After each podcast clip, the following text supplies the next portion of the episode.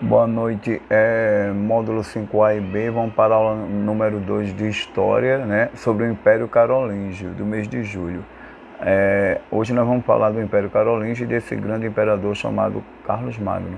Não posso me estender muito porque eu estou com uma crise de garganta há duas semanas e não estou nem conseguindo me, é, me explanar mais, por isso que eu vou ler em vez de explicar, porque a crise de garganta está cruel.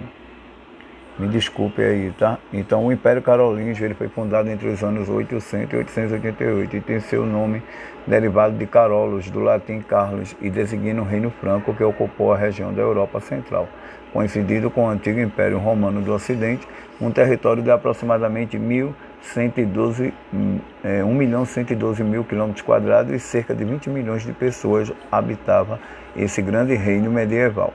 A formação deste império está na gênese dos processos de constituição da sociedade feudal, bem como foi responsável pela expansão do cristianismo pela Europa.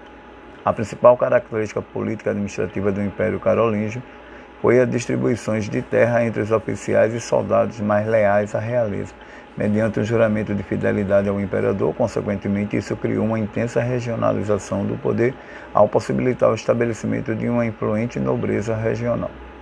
Esta elevação era adquirida pelos títulos de nobreza como de condes, guardiões dos condados e marqueses, defensores das marcas.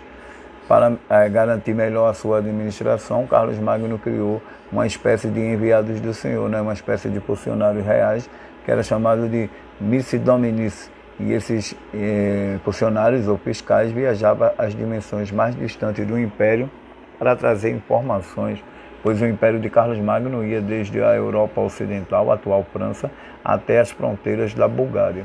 Outra característica notável foi o fortalecimento dos laços de servidão, responsável pela transformação de homens livres em servos ligados à terra em que vivia. Né? Durante o, o, o Império de Carlos Magno, se observa que a maior parte da população da Europa era rural, a maior parte da população pobre era camponesa e principalmente essa população pobre camponesa, né, que vivia sob o regime de servidão, era manipulado pela nobreza, que era a grande proprietária de terra. Dentro da história do Império Carolíngio existiu homens importantes como Carlos Martel, que também foi descendente dos francos. Ele era um prestigiado vassalo e mordomo do palácio, né? Que derrotou os visigodos. E ele tem uma importância muito grande, pois ele defendeu né, a Europa de uma possível islamização, quando ele destruiu né, é, os árabes que queriam invadir a Europa em 732, na grande batalha de Poitiers, o que contribuiu para o poderio da Igreja Católica. Né? Então dizem que Carlos Martel, ao defender a Europa né, da invasão bárbara na, na invasão árabe, na grande batalha de Poitiers em 732, ele garantiu a cristianização da Europa medieval. Com sua morte, Pepino Breve assume seu posto em 751 com as bênçãos do Papa Zacarias espere um golpe de Estado usurpando o trono dos francos e depondo Childerico III para depois reunificar e expandir as fronteiras. É aí que se forma a chamada dinastia carolíngia, né? Que tem como maior rei, maior representante, o imperador, né, o Carlos Magno. Né? A partir daí, Carlos se consolida no poder e empreende seu projeto de expansionismo militar para reconquistar os antigos territórios do Império Romano do Ocidente, incluindo regiões da Germânia, do norte da Itália e da Espanha. Né? Com efeito, a data histórica faz fundação do Império a 25 de dezembro de 800, quando o Papa Leão XIII coroa Carlos Magno como imperador do Sacro Império Romano. Algumas características do Império Romano foi justamente o Renascimento Carolígio, que foi um período cultural, e que possivelmente o Império de Carlos Magno chegou ao fim quando, né, com sua morte, quando o Império teve que ser dividido né, com os três netos, que era filho de Luís o Piedoso. Então a divisão do Império de Carlos Magno em 814, pelo o Tratado de Verdun, contribuiu para a formação de um novo sistema na Europa que passaria a ser chamado de é, feudalismo. Uma característica marcante do governo de Carlos Magno na administração foi a criação das primeiras leis medievais que se chamou leis capitulares. No exercício você vai explicar como foi a política administrativa do Império Carolíngio e qual o seu principal imperador.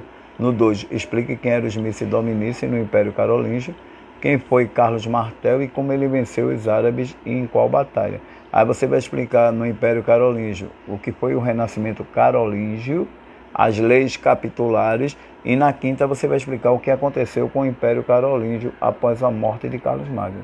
Nesse detalhe aí, o que foi o Renascimento Carolíngio, você vai ver que é um momento cultural onde Carlos Magno, né, até, até os 30 anos, era analfabeto, e com esse renascimento carolíngio ele vai incentivar a alfabetização na, em plena alta Idade Média, uma época de barbarismo e de grandes guerras, de grandes pessoas, de grande quantidade de pessoas analfabetas, acredita-se que o próprio Carlos Magno é beneficiado por esse renascimento carolíngio quando ele aprende a ler aos 30 anos de idade, né, através dessa escola palatina. Para isso ele trouxe grandes intelectuais da Europa medieval, como Alquino de York, Eguihá e Pedro de Pisa, que irão consolidar né, esse momento cultural em que até então a Igreja Católica chegou a comemorar de que Carlos Magno teria revivido os períodos áureos né, do, do Império Romano. Como também é bom observar que Carlos Magno ele foi coroado como imperador do, do Ocidente no Natal do ano 800, né? E veja aí que a abertura da aula mostra né, a coroação de Carlos Magno pelo Papa da Igreja como imperador do Ocidente um dos maiores imperadores. Acredita-se que após a sua morte, né, a Europa não conseguiu mais centralizar o poder político nas mãos de um único só soberano. O Império Carolíngio entrou em decadência e possivelmente surgiu os poderes locais que dariam né, margem para a formação de um novo sistema chamado feudalismo. Desculpa a rapidez, né, é devido a as dores que eu estou sentindo na garganta, mas aproveite bastante. Né? Na próxima estarei melhor e vou me prolongar mais. Boa noite para todos.